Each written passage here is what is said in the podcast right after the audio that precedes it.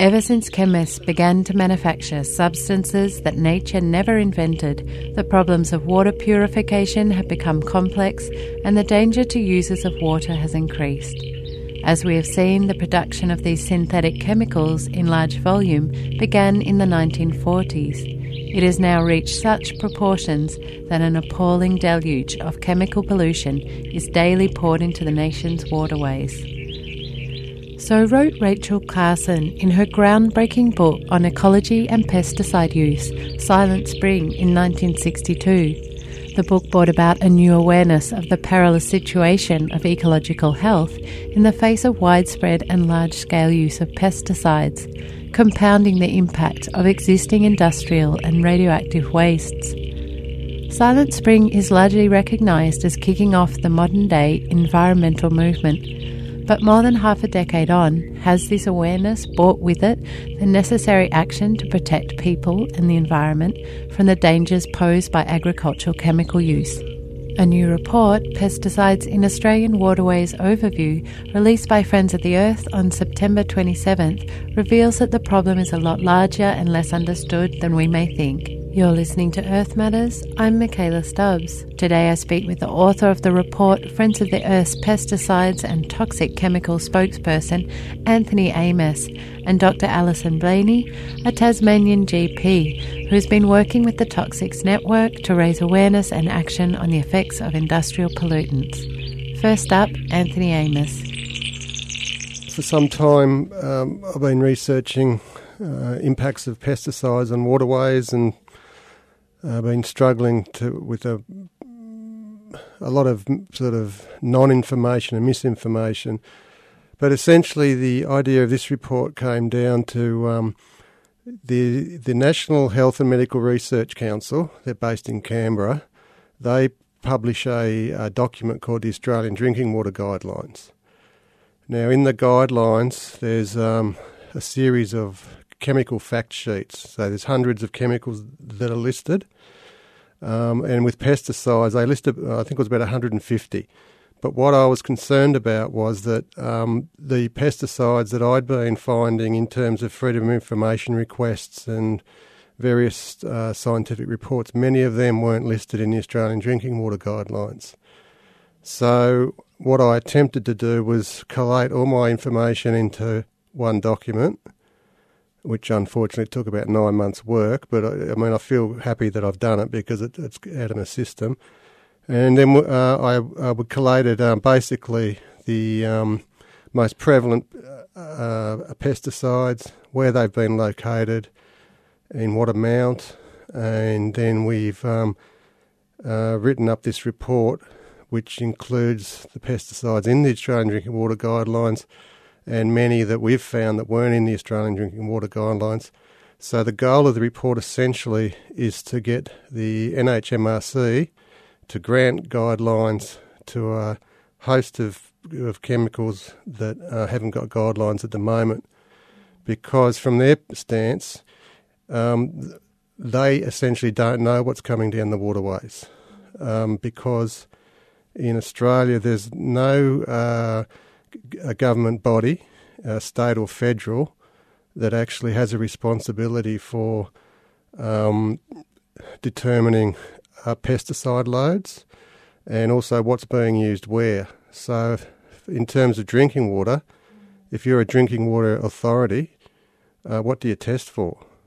Um, because there's no no no no real data out there. That, um, so essentially, the water authorities in many instances are more or less guessing to what chemicals could be coming down their catchments, and the NHMRC is guessing again in determining what should have guidelines and what shouldn't.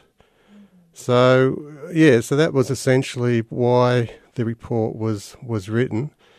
Um, and yeah, I finished it in September, and I and we've sent out a press release a couple of weeks ago to announce it to the um, mainly uninterested, uninterested world out there. But anyway, it's out there, so I'm happy it's out there.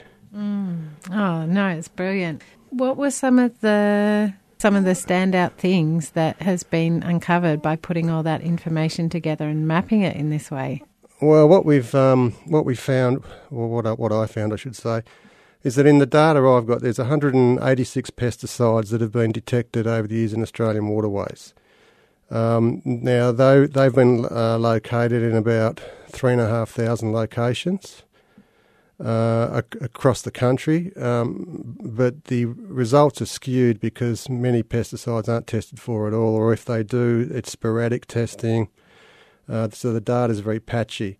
So that's why I've sort of subtitled the report a jigsaw with a billion uh, missing pieces, mm. because ultimately uh, we'll never really know what what has been uh, coming down the water supplies. For instance, organochlorines have been used since the 1940s, but there was bugger all testing done until about the 1980s. So there's 40 years of data that no one will ever know. Um, so anyway, 186 pesticides. So um, the most frequently detected pesticide, uh, it's, a, it's, a, herbicide called atrazine, which a lot of people uh, might have heard uh, of. Um, that was uh, found uh, very regularly, as was another uh, herbicide, a closely related herbicide called simazine. Um, so they've been detected uh, both widely, r- right down the coast of Australia, from Queensland to through to Tasmania, over to Western Australia. Uh, you know, essentially, from what I can determine, these these uh, these two herbicides that will be basically. I would I'd be surprised if there were many waterways in Australia where they're not being found. The issue with atrazine is it's a what's known as an endocrine disruptor. A chemical castrator is another name. Basically, converts testosterone into estrogen, and um, it's been linked to all sorts of um, uh, sexual abnormalities in animals, such as frogs. And uh, there's about 70 animals that it's been found to be interfering with the hormones. If it doesn't kill the animals outright, what it actually does is it, it weakens their immune system, so and then it makes them more vulnerable to predation by bigger animals. So there's been a lot of work done in the US, and the levels we're talking about where these uh, endocrine problems can emerge are 0.1 part per billion. So in in easy language, um, if you imagine an Olympic swimming pool full of water, if you get an eyedropper and you take one tenth of one eye drop and drop that into the Olympic swimming pool, that's that would be equivalent to 0.1 part per billion. So, so these are tiny, tiny amounts, yet can play havoc with um, with the health and well-being of of wildlife. And um, in Australia, the drinking water guideline currently for atrazine and simazine is is 20 parts per billion. So it's 200 times higher than what the levels that we've seen to be impacting on, on, on the endocrine function of various animals. And you've got to wonder if that is also happening to humans as well.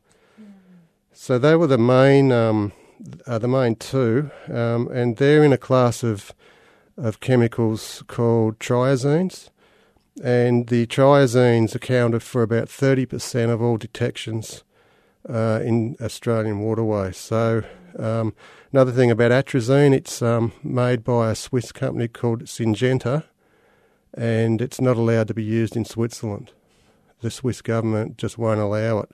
So they export it and they um, use it in you know on a lot of uh, cropping situations, particularly in the US on corn.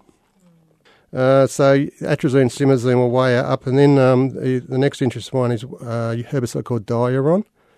It's mainly been controversial because of its impacts on the Great Barrier Reef uh, a lot of the sugarcane farms. There's a lot of runoff that goes into the reef, and there's been a lot of work done up there with um, with measuring um, the quantity of diuron that's going into the reef and potential uh, impacts on the reef. So uh, that one's been studied quite um, qu- quite quite closely. Uh, diuron's also uh, found in high levels in the Murrumbidgee catchment up in up in uh, central south New South Wales. There's been some massively high readings there. I think that's mainly uh, there's a lot of irrigated uh, land up there and rice rice cropping. Um, and uh, diuron has been detected in Smith Street. Just in the the CSIRO did some studies in about 2006 of stormwater around the country, and um, yeah, they found it in Smith Street, just up the road from here. So God knows where that's coming from, because you're not allowed to use it in the city. So it, Um, these very low levels are probably coming in as spray drift. Mm. So from a farm somewhere, it gets caught up in the hydrological cycle and it returns to Earth hundreds of miles from its application point. So your Diuron, then the next one was uh, insecticide called chlorpyrifos, very nasty to aquatic uh, organisms. And uh, yeah, look, there's a host of 186, but yeah, the, the main ones we're worried about are probably atrazine, simazine, Diuron, but uh, there's a, there's a heap of of, of other uh, of other chemicals as well.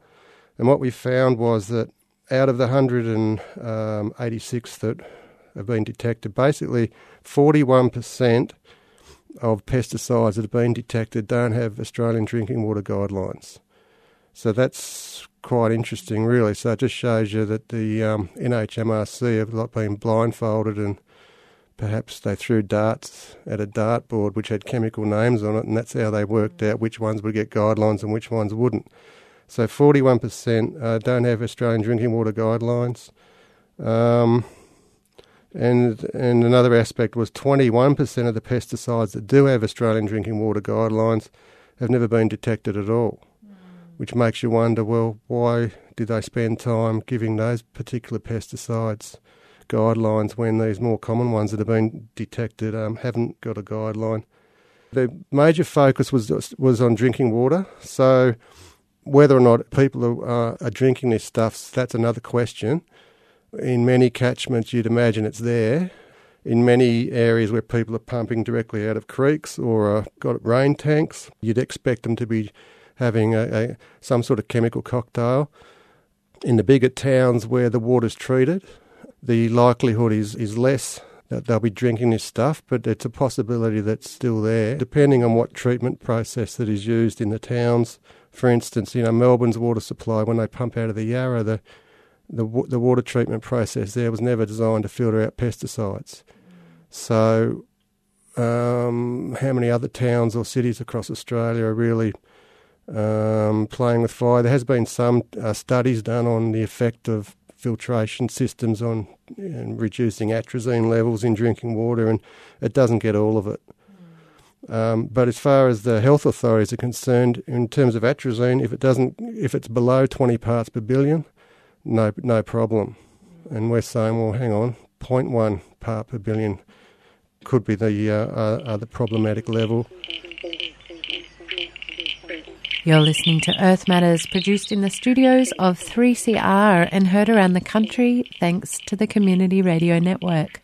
We're speaking with Anthony Amos from Friends of the Earth about his newly released report, Pesticides in Australian Waterways Overview. We'll hear some more from him later. Here's Dr. Alison Bleaney to talk about some of the health impacts of that pollution.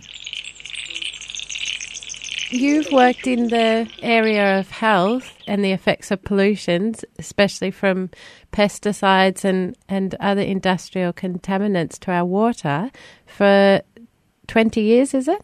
Between 15 and 20, yep. Tell me about the main health impacts that you've been seeing. Well, I mean, the thing is, it's very hard to say direct impact. So a lot of the um, effects are sublethal, meaning they don't kill people directly. And the effects are often seen maybe 5, 10, 20 years later, and sometimes even next generation they're seen. And they can affect everything from um, people's uh, reproductive system, uh, inflammatory system, so that's things like autoimmune diseases, allergies even. It can affect their cardiovascular system. It can affect um, their metabolic system, so things like diabetes, even obesity, and of course uh, things like like cancer. I understand that a lot of the chemicals that uh, are being used, the companies are not required at the moment to prove that they're safe to enter our drinking water and so on. What comments have you got about that situation? Well, unfortunately, our, um, our, our knowledge or the way our regulatory bodies are using knowledge about pesticides and a lot of the toxins, biocides that are being put into our drinking water, and in fact being used in our environment, is very old science. So modern science tells us that combinations of very small dose pesticides in, in uh, cumulatively or, or in summation are more dangerous than individual pesticides. So that's point number one. Point number two, the sublethal effects are wide ranging and very long lasting and can be, in many cases, have been shown to be transgenerational. That's point number two. Point number three is that most of these pesticides were uh, given, um, regula- were allowed to be used by the regulators with very limited chemical testing, very li- limited in the way of, of safety data. And in fact, that they had to show that they were that there was no harmful events rather than that they were safe to use. So in fact, many of the pesticides, in fact, most of the pesticides have not been shown uh, to be safe. They haven't been shown that they cause no harm. They haven't been shown that they don't cause sublethal effects. So here we are in this day and age with all this knowledge around us, much of it international knowledge, but knowledge all the same. And our, our regulators are not keeping up to, to date with uh, current scientific knowledge.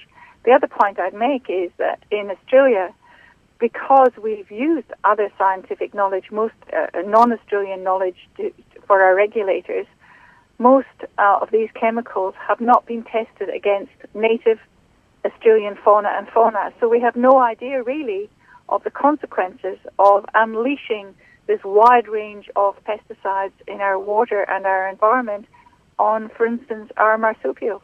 Tell me a little bit about the work you've been doing with the Toxics Network. So we've been uh, trying just to keep an eye on what's going into, you know, our basic requirement, which everyone needs. Um, it's called drinking water. And unless you have safe, non-toxic drinking water, we're really all at risk from a wide variety of uh, diseases and illnesses as, as, I've described. Obviously, the main, one of the main um, uh, risks is um, infected drinking water. So that's the, what we call the, the coliforms in our water. But increasingly, uh, toxins are seen as uh, um, causing a major problem with uh, water being non-safe, and that ranges from um, pesticides. It ranges from heavy metals. It also covers things like um, disinfection byproducts, so that when organic material comes down in waterways, and in Tasmania especially, our rivers are short, um, and nearly all our catchments are, are um, used by forestry or agriculture, so they have a high organic content. And when you add chlorine to that to try and disinfect the water so we don't get the coliforms in our water, guess what? They form disinfection byproducts, which are known to be carcinogenic, and those are in our water supplies. Um, and then we have things like um, the legacy left by mines, um, all the, the, the contaminants from those, which are leaching into our water. And of course, of late, we have the problems with um, some of the sites around Australia, which are, are leaching the results of using um, toxic um, firefighting foams and solvents into our water. Then, of course, fracking raises its ugly head again, and the problems with contaminants in water from that. So there are many issues that are to do with the safety of our drinking water. Are there many people in the health field that are concerned and talking about this? Unfortunately, it's an area which tends to be divided between, you know, uh, the Department of Environment, and then there's water bodies that are responsible for the water, and they then sort of report to um, the Department of Health, and then the Department of Health have special areas where they deal with drinking water, and I think it tends to get lost in the in the back rooms, as it were. It's not something that's front and foremost in people's minds about is our water safe or, or what's even in our water. What are we actually drinking? What is in our water? Unless we protect the clean, safe water that we have now, we're going to be in increasing problems. Not only the cost, the, the, the health costs, but in fact the economic costs of trying to make contaminated water safe again. The economic costs are huge. Mm. Well, thank you so much for joining us today on Earth Matters. Thank you. I appreciate being asked, and thank you. That was Dr. Alison Bleaney speaking about health and pesticide pollution on Earth Matters, heard across the land on the Community Radio Network. And you can find out more about her work and the National Toxics Network at ntn.org.au. Back to Anthony Amos and the report Pesticides in Australian Waterways Overview. Um, the other thing we did with the report is that there's also uh, ecological guidelines out there that have were last published in 2000. The, they're called the ANZECC, ANZECC guidelines for fresh and marine water quality. Um, so they were an attempt at the time to work out, okay, well, if we've got these particular chemicals in the water, at what level do they have an effect on, on freshwater or, or marine organisms? Now, when we looked at the 186 pesticides that we found, we found that um, only about 11% of those had ANZECC guidelines. So we're really flying, if the water authorities are flying blind, then the ecological impact of what is coming down the catchments is largely unknown. And if you consider that there's 800 uh, separate uh, AgVet uh, chemicals in use in Australia. Uh, only 3% of them have guidelines uh, under the ANZECC guidelines. So we've got a situation where the agricultural industries have been able to get away with this ongoing pollution for decades, and we really don't have uh, a system in place which can adequately uh, deal with, with the pollution or, or properly understand that the in the last few years, the scientists are doing the best they can, and there's some very good initiatives that have been started up, uh, particularly in Victoria and in Queensland. They're doing really good work on the reef. Uh, but by and large, Australia as a whole, it's just not uh, it's not factoring in the, the, the, power of the chemical and agricultural lobby. Um, is quite mind blowing, really, when when you think about it. And a, a lot of this data has never been released publicly. So effectively, the, the pesticide industry, a whole cone of silence surrounds the, the entire industry. If you do have issues with pollution or, or um, spray drift, often the issue is caked in secrecy because it goes through the courts.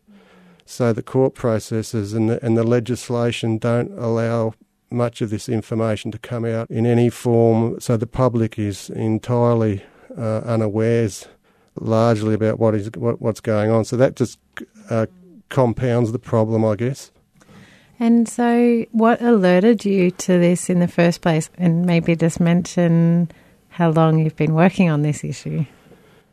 Uh, well, I, I, first got interested in about the well, mid 90s. I sort of started being a bit more interested in this sort of issue, mainly the impacts of um, of tree plantations and water supplies. I was I was forest campaigning at the time, and um, everyone was pushing ahead with these plantations. I was saying, well, hang on, they're they're heavily heavily doused with chemicals. They're in drinking water supplies. What data's out there? What what what? And um, we started digging around a little bit, and there was a bit of work being done in Tasmania at the time, and there was a um, report there, and it and it said that um, there was atrazine levels uh, at about 100, I think it was 173,000 parts per million, which is like, that's huge. But uh, in around 94, uh, some Friends of the Earth people at Larina in Tasmania, uh, we had a FO group down there, they got atrazine in their drinking water and they were raising hell about it. So I started, you know, I was sort of on a similar wavelength to them. And yeah, so I started documenting. Then I didn't get into the FOIs, so I started FOIing um, water authorities back in about the mid 2000s. So I've slowly been collating it, and and I thought I'd purge it out of my system into one one report. And you know, anyway, look, I'm I'm probably eighty percent happy with it, but. Yeah. Yeah. Always a work in progress, I guess. Yeah.